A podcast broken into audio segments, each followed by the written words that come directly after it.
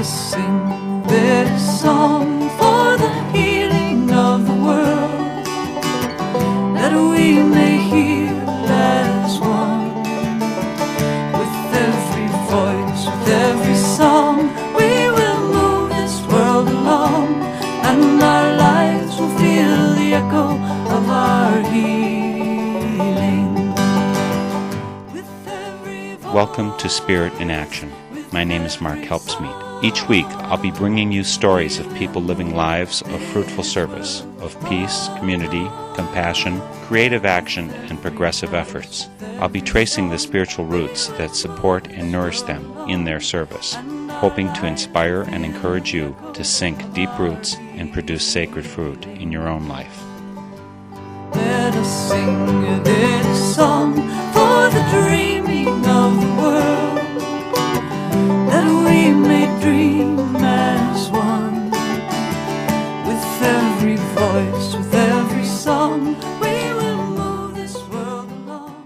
We've got a delightful and insightful guest today for Spirit in Action.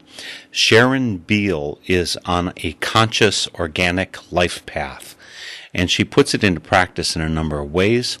She was the host of a program called Certifiably Organic until recently, and she still co-hosts a blogtalkradio.com program called Making a Splash. Among her many talents, she designed and built one of the fewer than 50 homes in all of the USA which received an LEED Platinum certification by the U.S. Green Building Council. She grew up in Australia and around Asia, moved to the U.S. in her 30s, and is currently located in Arizona. Given her thoroughly organic lifestyle, and depending on your prejudices, you may be surprised to learn that Sharon Beale is also a race car driver and a Republican. Above all, she is delightful and thought provoking. Sharon, welcome to Spirit in Action. Good morning, Mark. How are you? I'm pretty cold. I bet you I'm warmer than you are down in Arizona. Oh, well, you might be because you're hot in front of a fire and I'm cooling down with all the doors open, letting in the 70 degree air. How does this compare to Australian home that you came from? Scottsdale, within reason, is pretty similar to Sydney, Australia, except it's much drier here because we're not near the ocean, whereas in Sydney, you know, everywhere is close to water, so it's quite humid. Same temperatures, you know, similar but dissimilar. Were you an organically oriented person when you were back? uh, I think you were in your 30s when you left Australia. Oh, yes, absolutely. I mean, pretty much my whole life because I actually was raised in Asia. I grew up the first five years of my life in Malaya, which is now called Malaysia. Then I spent up until my 20s in Singapore, going to boarding school in Australia through the year. And then I lived two years in Taiwan. And growing up in Asia, everybody there, particularly Singapore, believe it or not, I, I remember the island when the tallest building was about four stories high and water buffaloes roamed and we had rice paddies and my biggest problem at school was not bullying, but the monkeys stealing my drink bottle and my lunchbox. Because the island was so small, because we were so far away from everywhere and transportation was not what it is today, we ate everything that was local and it was locally grown and herbicides and pesticides and all that sort of thing was not used. So everything was bought from local farmers and it was all fresh and we went to the markets just about every day to purchase food. The locals were extraordinary at maintaining what they had and reusing and repurposing what they found to suit whatever it was that they needed it for. So that's always sort of been just a part of my life. And when we moved back to Australia in 1974, the organic movement pretty much has always been big in Australia. So I just continued on, you know, going to the farmers markets on Saturdays and we'd buy food pretty much daily. I mean, you walk up to the shops or ride your bike up to the shops. You know, I'm not talking like, you know, the Birkenstock Rastafarian type people. I'm talking just regular people that live in beautiful homes and things. That's just what you do because it makes common sense. That's what I keep saying. It just makes sense. How can it not? So it's always been a part of my life. Until the end of last year, you were doing the certifiably organic radio program. You're still co-hosting Making a Splash. What's your expertise? What's your background? If people say, do you have to present a piece of paper that says, uh, I'm certifiably organic and it was, it was approved by this university commune or, or what source? I'm, I'm from the school of life. Everything I've done is from a sense of passion Fortunately, I didn't become a doctor or a lawyer or something where perhaps I needed a, a university degree, but everything I've done is just from reading books and from passion and on the fly. With how I got into the building here in America, when I first arrived here, I wasn't allowed to work for anybody because I was on a tourist visa, but I found out you can start your own business under certain circumstances and I was under that group that was able to start a business. So I just started buying little old houses, some of them which had been declared disaster zones and the city was going to tear them down and I said, no, no, no, no, this is what I'm going to do. So for a dollar, you know, I bought one house, spent $3,000 moving it across town and completely redid the place, rescuing it from the, you know, from the dump and it was a part of Austin history actually. So everything has been on the fly and just learning. I'm a great believer in passion. I mean, passion is what fuels me. That's clear. If people take the time to come to my site or go to your site, SharonBeal.com, they'll see you laughing. I think you have one of the most hearty laughs I know of. Ah, actually, that one is a smile. I think that's not even laughing. You're working up to it. Yeah. Working up to it, yes. so, did you get trained in the trades? Did you have a mentor, or how did you learn to do what you do with buildings? Then we want, of course, know what you actually do with the building. Right. Well, my greatest claim to fame was about three years ago. I designed myself, but I then take the design to structural engineers. I don't go to architects, to a structural engineer who made sure the thing was going to stand up and, you know, was code and everything, and then you take it to the city and file for your approval. But I designed and built a U.S. Green Build Council LEED Platinum certified home. It's one of probably less than 50 in the entire United States. It was the first in the valley here in Scottsdale, Phoenix, and it's only one of two in the whole state of Arizona. I had two great mentors on that project. One was Richard Zimmerman, who was my LEED provider, and the other person was Santosh Rao, a local businessman here with a store called Natural Territory and you can go online and purchase products from them. Great, great store, beautiful, beautiful products. They were my two mentors. I mean, I just can't thank them enough for all the tremendous help and encouragement that they gave me to keep going because really, when I told people that I was embarking on this project, I mean, everybody laughed at me and said, good luck, you know, you'll never do it nine months later, oh well, look what I've got. a platinum certificate. so, what is the essence of this house that you built? How is it different from the unfortunate house where I live? well, the good news in building a house like the one that I built was from the minute you start the program, you start taking into consideration, for instance, the orientation of the property. Is it a north-south facing property? Here in Arizona, we like that. Where you are, you want an east-west facing property so that you can harvest the warmth from the sun in the winter.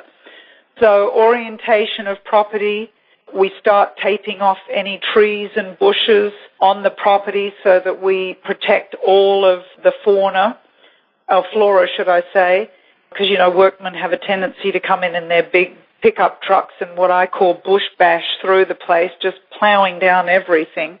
And then I took down an old house And part of the LEED program is that whatever can be salvaged, whether it's a little screw, a light switch, a fan, windows, screens, the kitchen that was in the house was only, I don't know, five or so years old. The previous owner that had put it in came back and took it.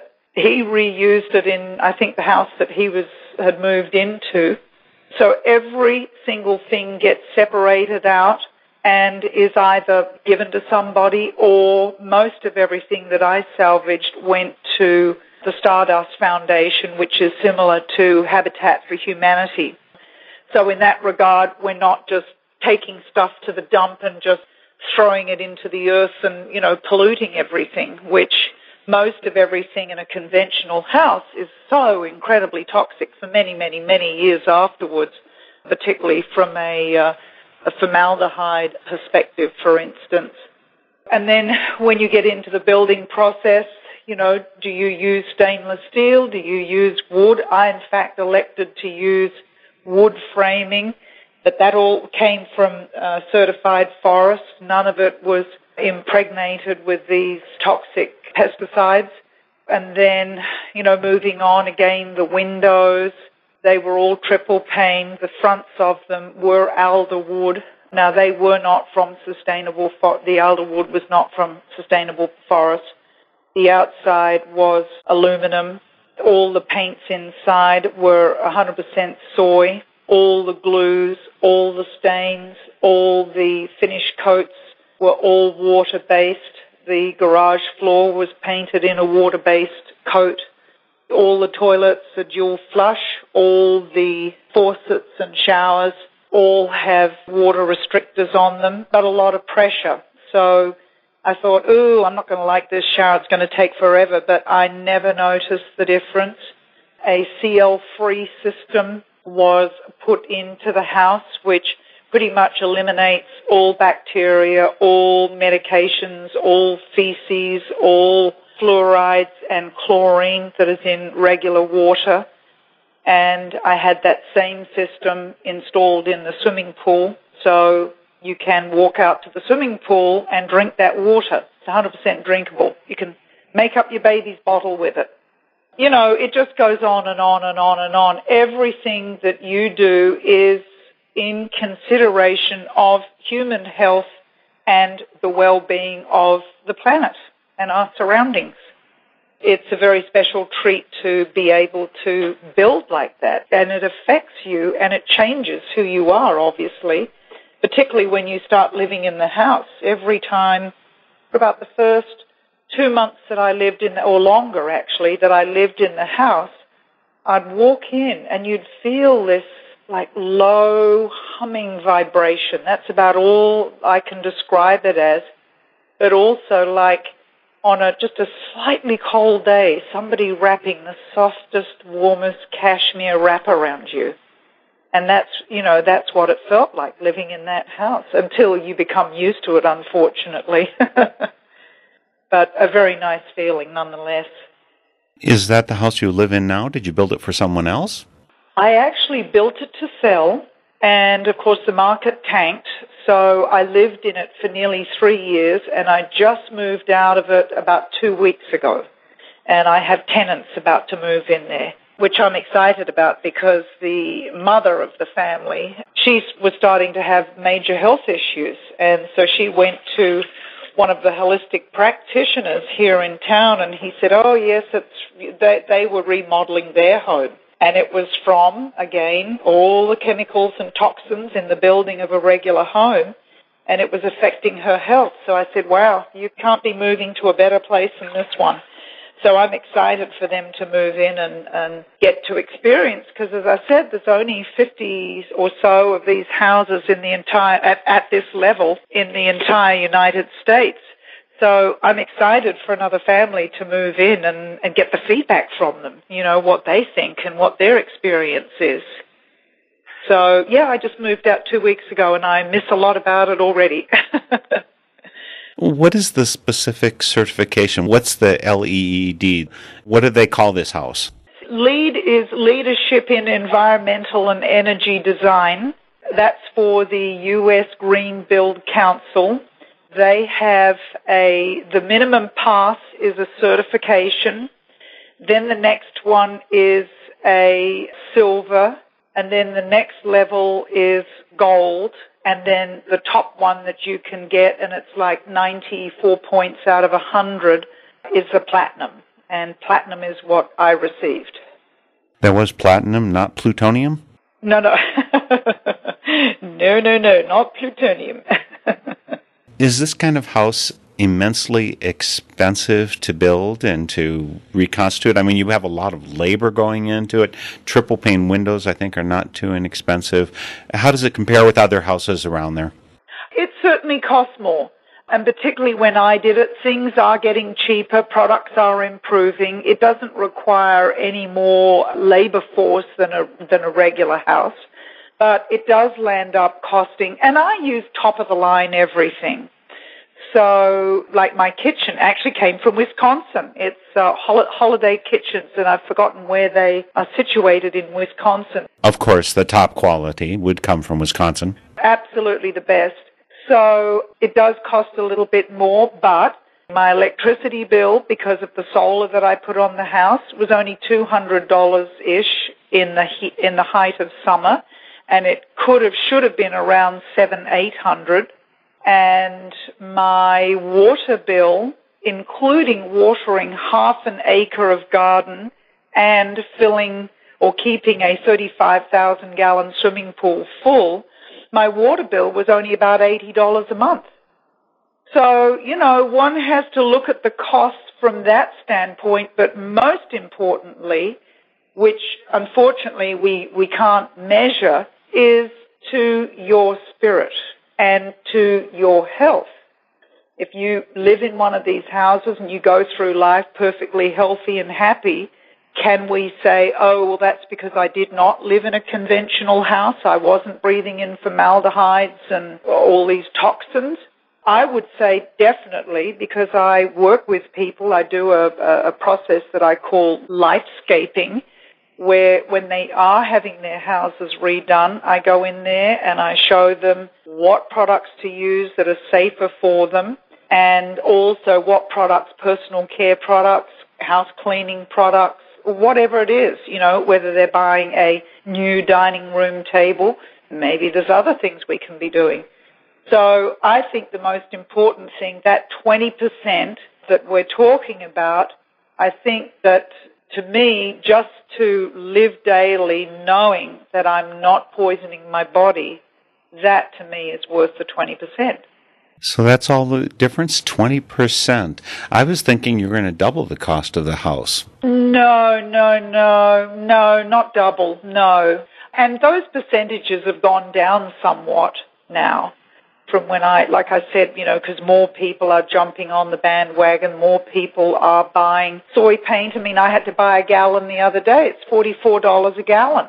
But if your dog or one of your children gets into it and sits there and drinks it, they're going to vomit, but you do not have to rush them to the hospital because it's it's soy. There are no chemicals in there. No chemicals.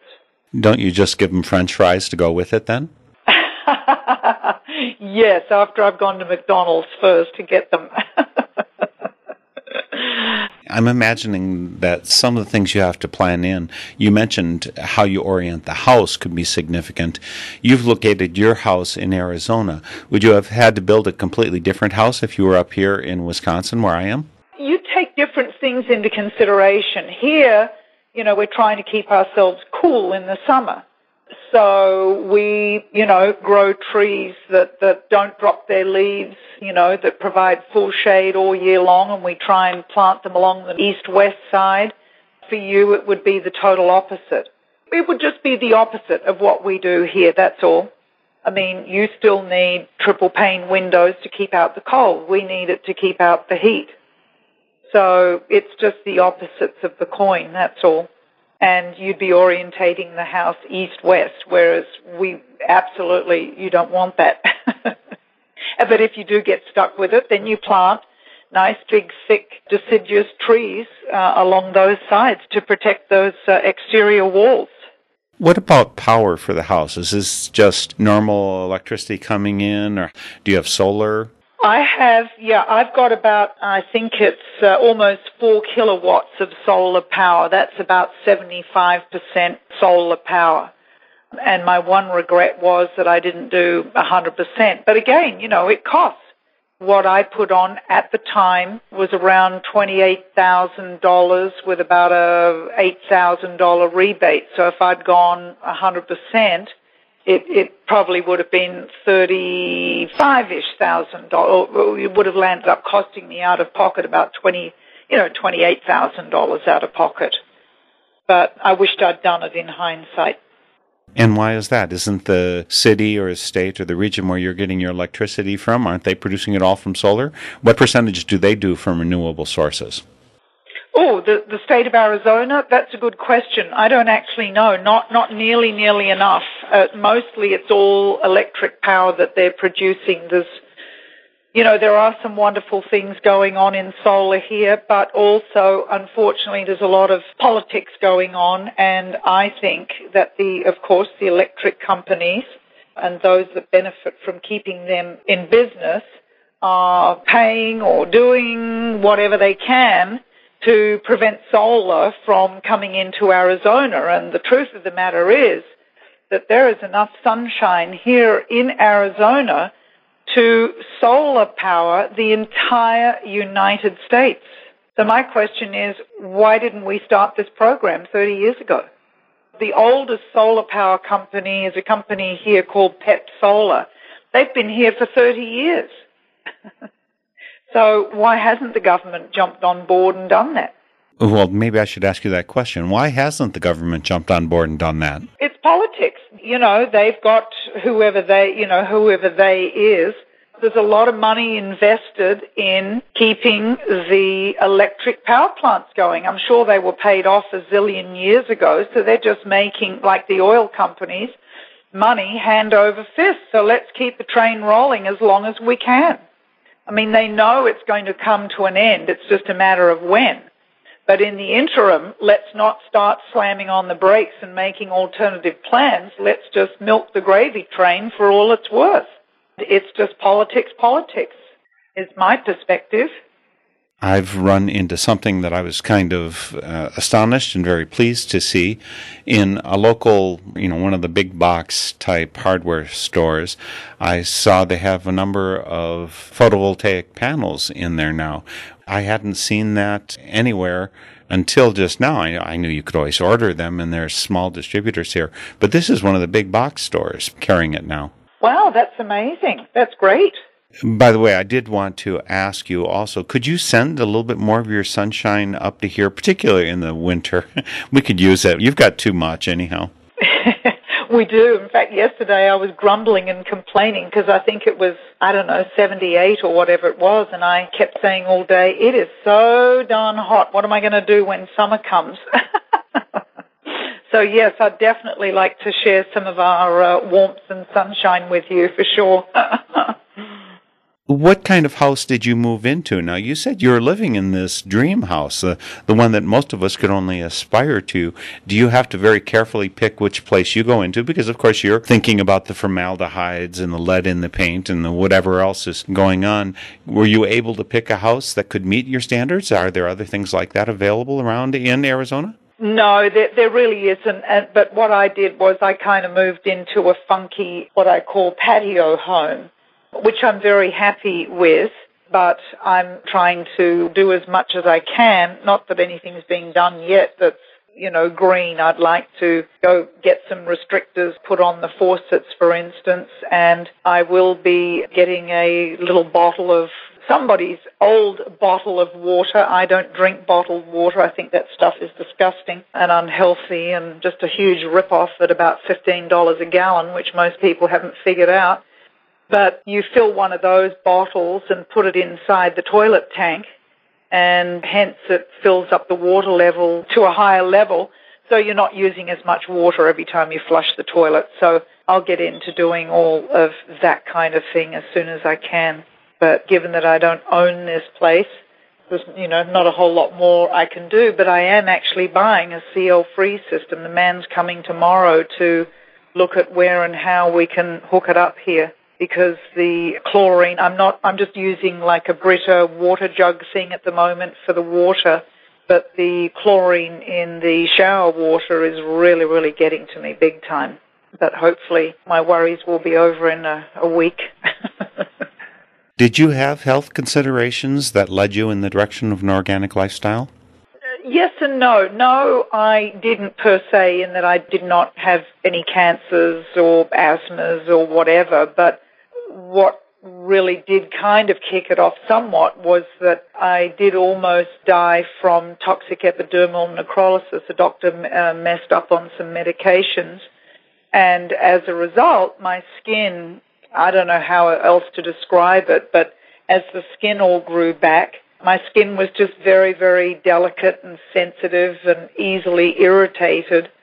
So it was certainly a joy to move into that house with the water systems and the no toxicity, if you will, to just give my skin and my breathing system, because it affects all your organs as well, a chance to kind of recuperate and regenerate and you know the doctors along the way have been amazed not only that I didn't die but how well that I've recovered from all of this that definitely was a, a wonderful thing to be able to move into that house for Let's talk a little bit about your perspective on the world. Of course, you started over in Australia and living in Asia. You've moved here, you lived in Austin, you're in Arizona now, you were somewhere else in between.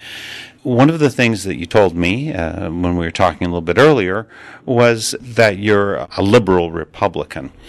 And I think that most people who are into green housing or living organic, we think it's a, a Democrat or perhaps more liberal than Democrats. It's a, it's a lefty thing to do that. So give me your perspective on how this fits and how this fits with other people of your acquaintance who are, let's say, on the right side of center.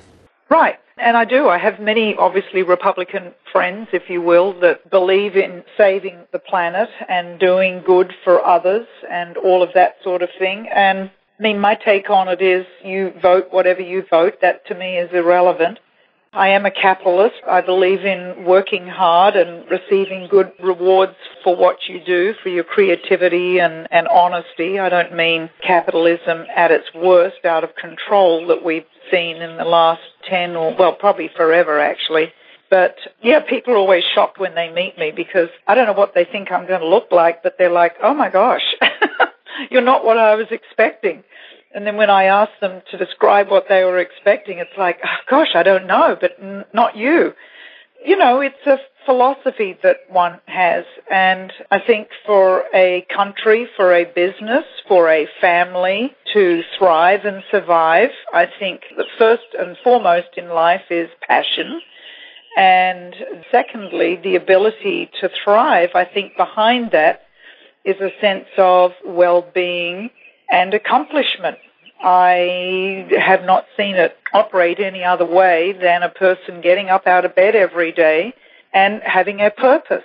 Even if that purpose is as a volunteer, one has to have a purpose or else a job. I think that that gives one a sense of pride and that's how you measure. How well am I doing? Oh, I can afford a BMW or oh, we can now afford to upgrade, you know, the refrigerator or where, wherever we all are on our path in life and what is important to oneself. Therefore, to me, people refer to, I guess, folks that get out of bed and have a job and don't rely on the government and others to take care of them. They refer to us as capitalists. Fine. Call me a capitalist. I don't care. It doesn't insult me. I have pride. I do good things and I work hard and I'm rewarded for that and I go to bed feeling good each night. And that's, that's a wonderful thing. I assume most Democrats consider themselves capitalists as well. I guess the socialist tinge maybe is what you're referring to there. Do you believe that it's good to have, say, state or federal programs, incentives like cap and trade or, you know, rebates that you get on your solar equipment, tax credits, and so on? Is that an appropriate thing for government to do, or is that infringing on the market forces that should be directing it? I don't disbelieve in it. I'm not in favor of cap and trade, definitely not, because that I just see that as a rort you know, okay, you, Mr. Big Industrial Company, you're spewing out stuff all over the place, and here I am, little Mr. Factory Guy, doing my thing to save the planet, to be conservative in what I'm using and how much toxicity I'm releasing into the environment. So you can come along with cap and trade, you can come along to me and say, hey Sharon, I noticed that you've got tons of credits left over. I'm going to buy them from you. So you buy them from me, and you just continue on your merry way, spewing, spewing, spewing. So it's not helping you clean up your act one little bit because guess what? You're within the bounds of your cap and trade requirements. That's why I don't like cap and trade. I think companies should be made to clean up their act, period. But with tax credits and things, I think certainly to get a way of building or cleaning up the way people are doing things. I don't disagree with that, but I think it should come in, get people going, like with the solar thing. I did receive rebates. I think if it once it gets established, you put a time frame on it, you know, for the next 12 years we're going to give rebates and then they'll be phased out. So that gets people on the bandwagon. Oh my gosh, well we want to get solar. We better get hustling and save up or whatever if you want your rebate. I think that sort of thing is certainly a good initiative to bring in for a period of time. I think you're organic across the entire spectrum the food you eat, perhaps the clothes you buy, all of that. Could you talk a little bit about implementing an organic lifestyle, some of the aspects that you include in your personal life and that you advise other people to follow? Yeah. I try and support, you know, the local farmers as much as I can. I've become very disillusioned with Whole Foods. I remember them when they were a store about the size of our lounge room in Austin. Now they're just a mega agglomerate. So I actually, on my radio show, used to refer to them as wall foods. But certainly, I love to support local businesses and farmers. It's more personal, like my eggs. I mean, I'm friends with the guy. I've been to his place. I've seen how his chickens are fed, where they sleep, how they live. Boy, with his eggs, you sure can taste the difference. So it creates a nice sense of community and friendship in supporting your local farmers. So I try and have everything as organic. Probably, ooh, at least 75, 80%, if not more, of what we eat is organic. And personal care products, that's a line that I actually have on certifiablyorganic.net. It's a line out of Australia that is the only line in the world that is third party certified to food standards, USDA, Australian certified organic, which is almost impossible to get and it exceeds all international requirements for organics. So I use everything that they offer in their line I use in the home for personal care and household cleaning.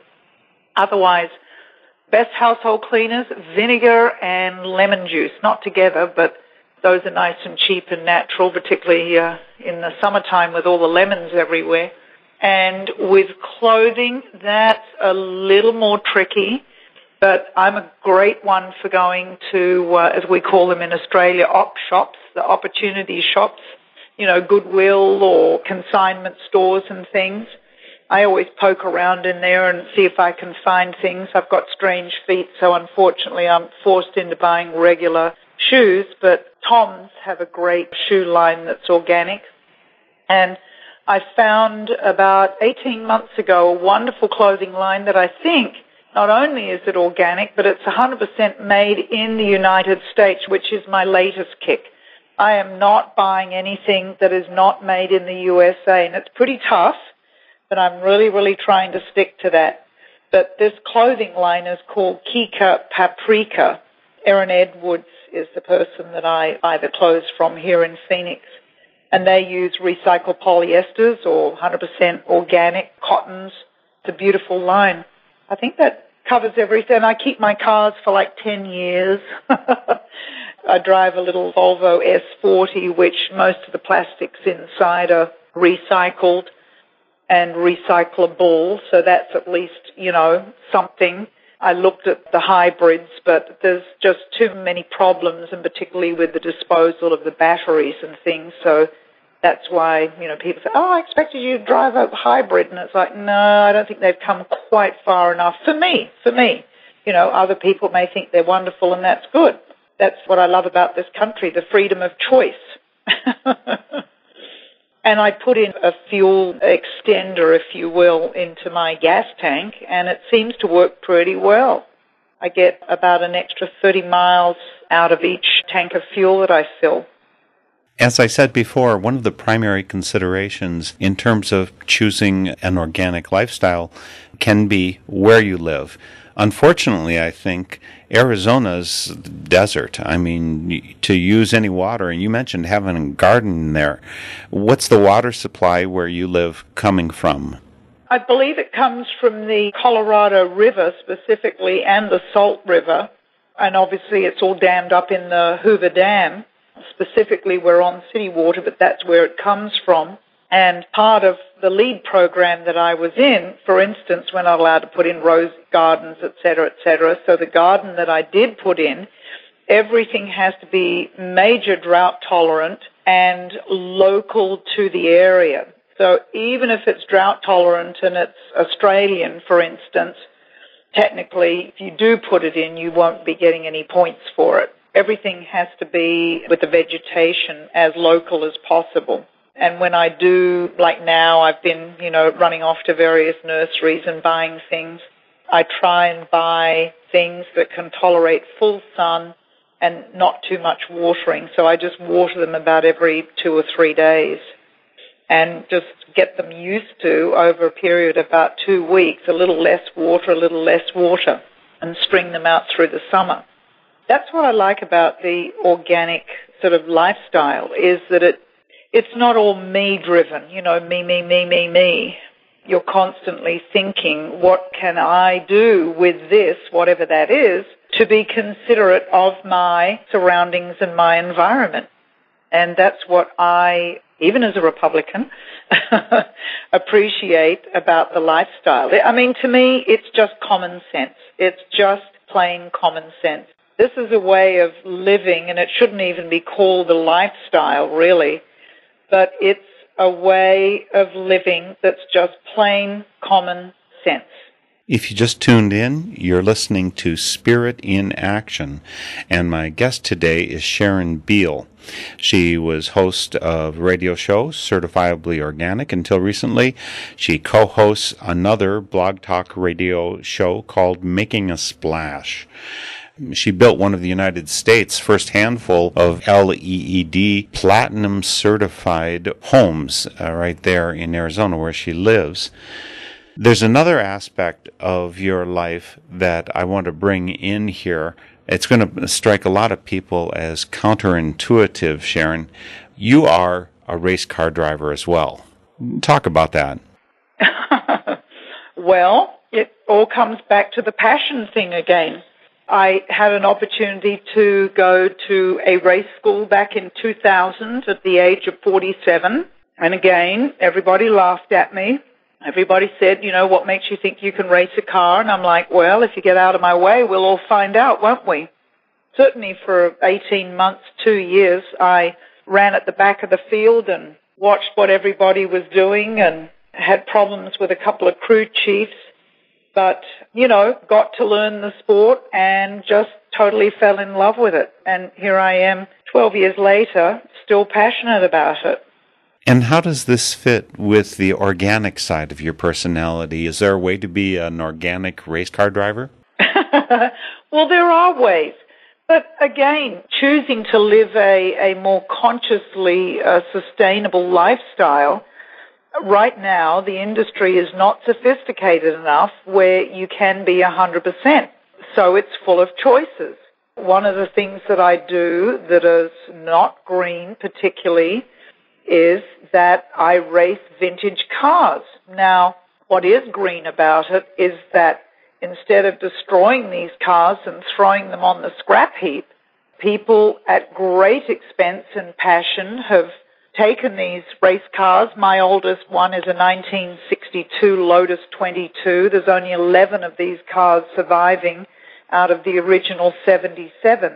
And so we have recycled and repurposed these cars that were really destined for the scrap heap. We've brought a wonderful sport back to life that thrills thousands and thousands of fans. In fact, my biggest race is that I go to is at Elkhart Lake, Wisconsin in July. And over the course of that weekend, we have 50, 60,000 people that we racers in our cars bring pleasure to. To me, that passion and that form of camaraderie and what I particularly like about what we do is the public can walk up to us, talk to us as drivers, look at the cars.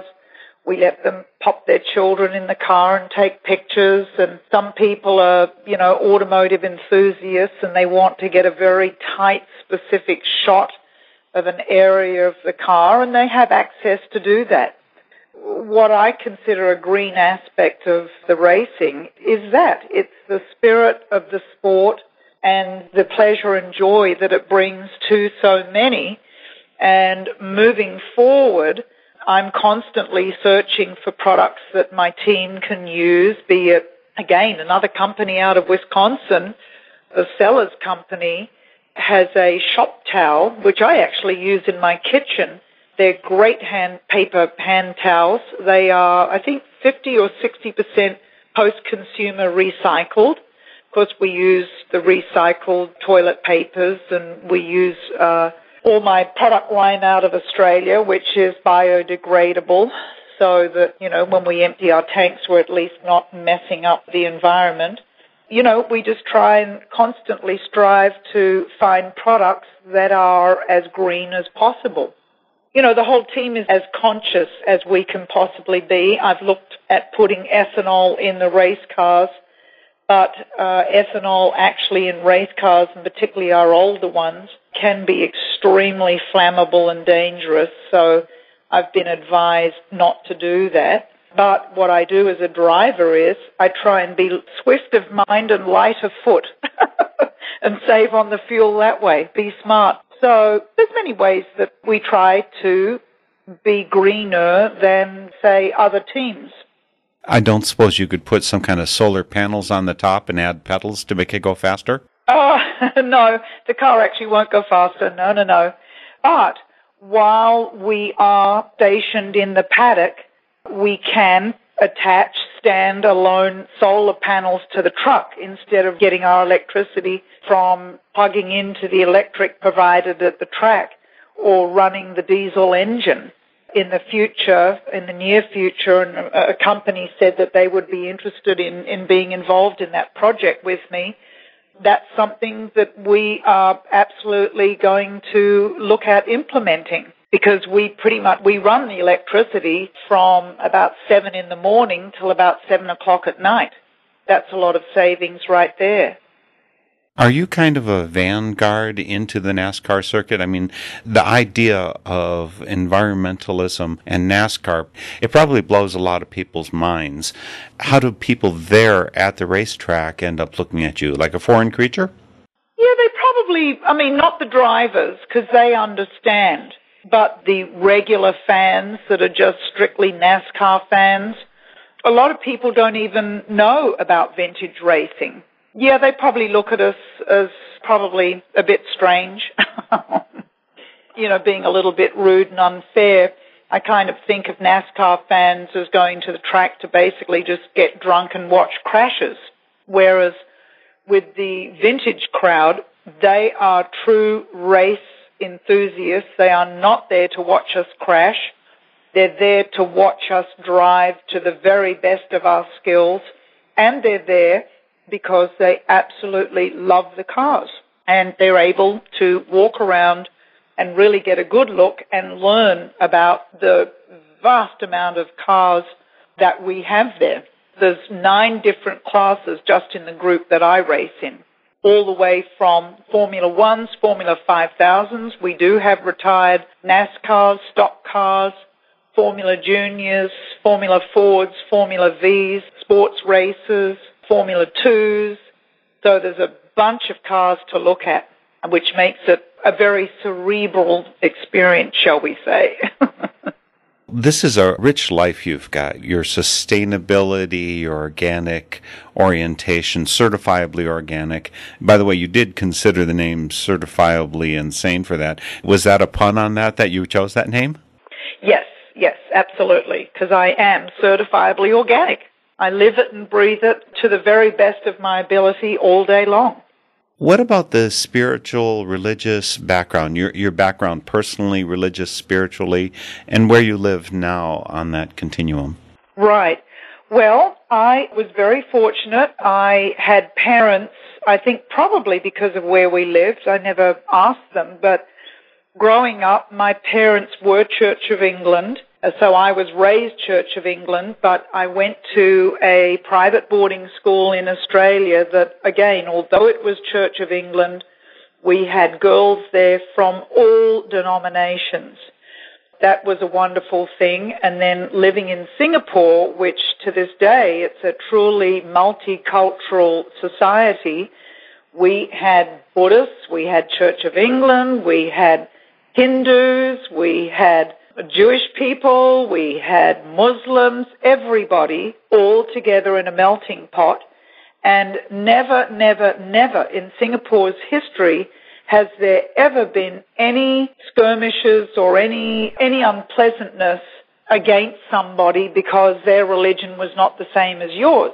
And my parents had friends obviously, of all religions, all types, and everybody was welcome in our home and at our dining table, provided they were a good, decent person. You know, that was the only requirement. So that's how I've kind of grown up. I mean, you know, somebody says, oh, well, I'm Jewish. I'm like, and what's your point? Yeah, I don't care. it's like me saying, oh, I'm Church of England. Who cares? I think at the end of the day, we're all human beings, whether you're gay or not, whether you're Mormon or not, we're all human beings and we all deserve and desire the same love and respect as each other. And, and why people just can't live that way, I can't understand. There's, I'm just too dumb. I don't get it. I just don't understand. But that's my philosophy in life. Just be a good, honest, hard-working, decent person and come on over dinners on the boil. Well, I'd like to come down for that meal. but I don't think it would be environmentally sensitive of me to make the long drive just for a meal. Well, again, see, this is where we've got to be sensible. You know, if you want to go somewhere, I think you can't just not go because of the carbon offsets. And if it really does bother you, there are carbon offset programs that you can belong to and pay into. So that when you book your flight, you can say to the airline, do you have a program? You know, most of them do. Yes, you can add for your flight and the miles that you're traveling, it'll add an extra, you know, $85 to your ticket. And so you pay that and that goes into you know, either a reforestation program or whatever it is the program is that they have, you know, if one really feels bad about that. But I think to limit your travel or, or whatever you'd like to do, I, I think just pay into a, a carbon offset program or travel less miles at home. Start, in fact, I just went and bought new tires for a bicycle. I'm going to start taking up bike riding now because where I live, I'm so close to shops and things that it is ludicrous to get the car out and drive up there. So just make, find other ways to at least on a conscious level make, I'm not, I'm not saying, you know, go ride your bike for a thousand miles because of your trip from Wisconsin to Arizona, but something is better than nothing. It's all about a consciousness. It's all about caring about something other than yourself and just being conscious And I think that when you step outside of yourself and make considerations outside of yourself, I just think your life is just so much better and the returns just in joy is a thousandfold. I think that when we do good things, it's not to then sit back and go, well, where, where's the good coming back to me? Where is it? That's not what you do. You just go do something good and get on with your day and feel good. You need a bigger picture. Some people's picture doesn't extend beyond their doorway. You know, my house is my castle and screw the rest of the world. And that's a viewpoint that doesn't match with my spirituality. Of course, they've got to make their own choice. Are you still Church of England? And are there religious, spiritual concepts I guess maybe what the question is what is your spiritual community? What's the community that helps you to live your life with the integrity that you so clearly include in it? Right. Well, I don't go to church per se. I, I like to go at Easter and Christmas and whatever. But to me, what sort of fuels my spirit is hanging around with decent, like-minded people. I love all the people in the organic community because again, they're thinking outside of themselves and what they can do to, you know, to help or to be better. And gosh, you know, people ask me a lot about sort of what church do you belong to? or do I go to church? And uh, I mean, I'm just looking out at my courtyard right now at jasmine and actually a beautiful stained glass window that has come out of a church and it's a Bible that's open and it's got a pair of angel wings above it. You know, I look at things like that. There's a bird chirping in the tree. A neighbor's tree that's full of grapefruits is draping over. I mean, how can you not look at that and think you're in heaven? How can you not look at that and just be so grateful?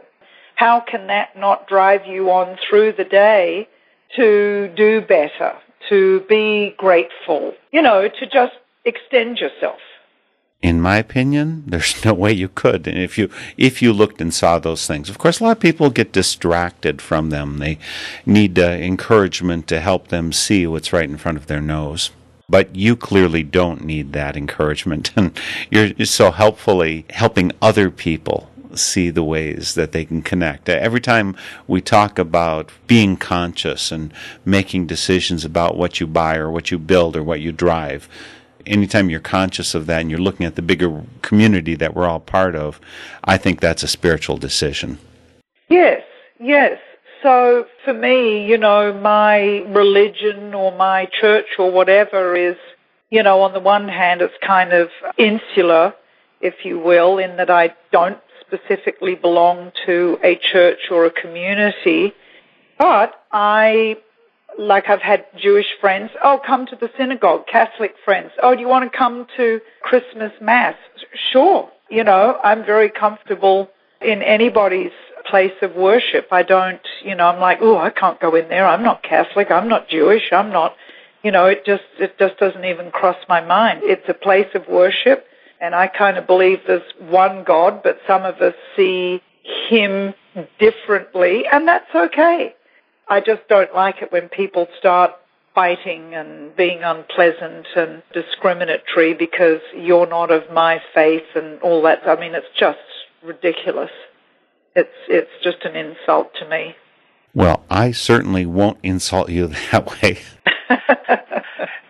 I'm grateful for the witness you're living, the conscious life, and the way that you're helping other people have little light bulbs go on over their heads. So I want to thank you for doing that work, and I want to thank you, Sharon Beal, for joining me here today for Spirit in Action. Well, thank you so much, Mark, as well. I've, I've enjoyed it tremendously. That was Sharon Beal, Green Home Builder, former host of the radio program Certifiably Organic, and current co host of Making a Splash on blogtalkradio.com. Find more about her at SharonBeal.com. That's Sharon, S H A I R O N, by the way though it may be easier to just follow the link from my Northern Spirit Radio org. The theme music for this program is Turning of the World, performed by Sarah Thompson. This Spirit in Action program is an effort of Northern Spirit Radio. You can listen to our programs and find links and information about us and our guests on our website, northernspiritradio.org. Thank you for listening. I am your host, Mark Helpsmeet, and I welcome your comments and stories of those leading lives of spiritual fruit. May you find deep roots to support you and grow steadily toward the light. This is Spirit in Action. With every voice.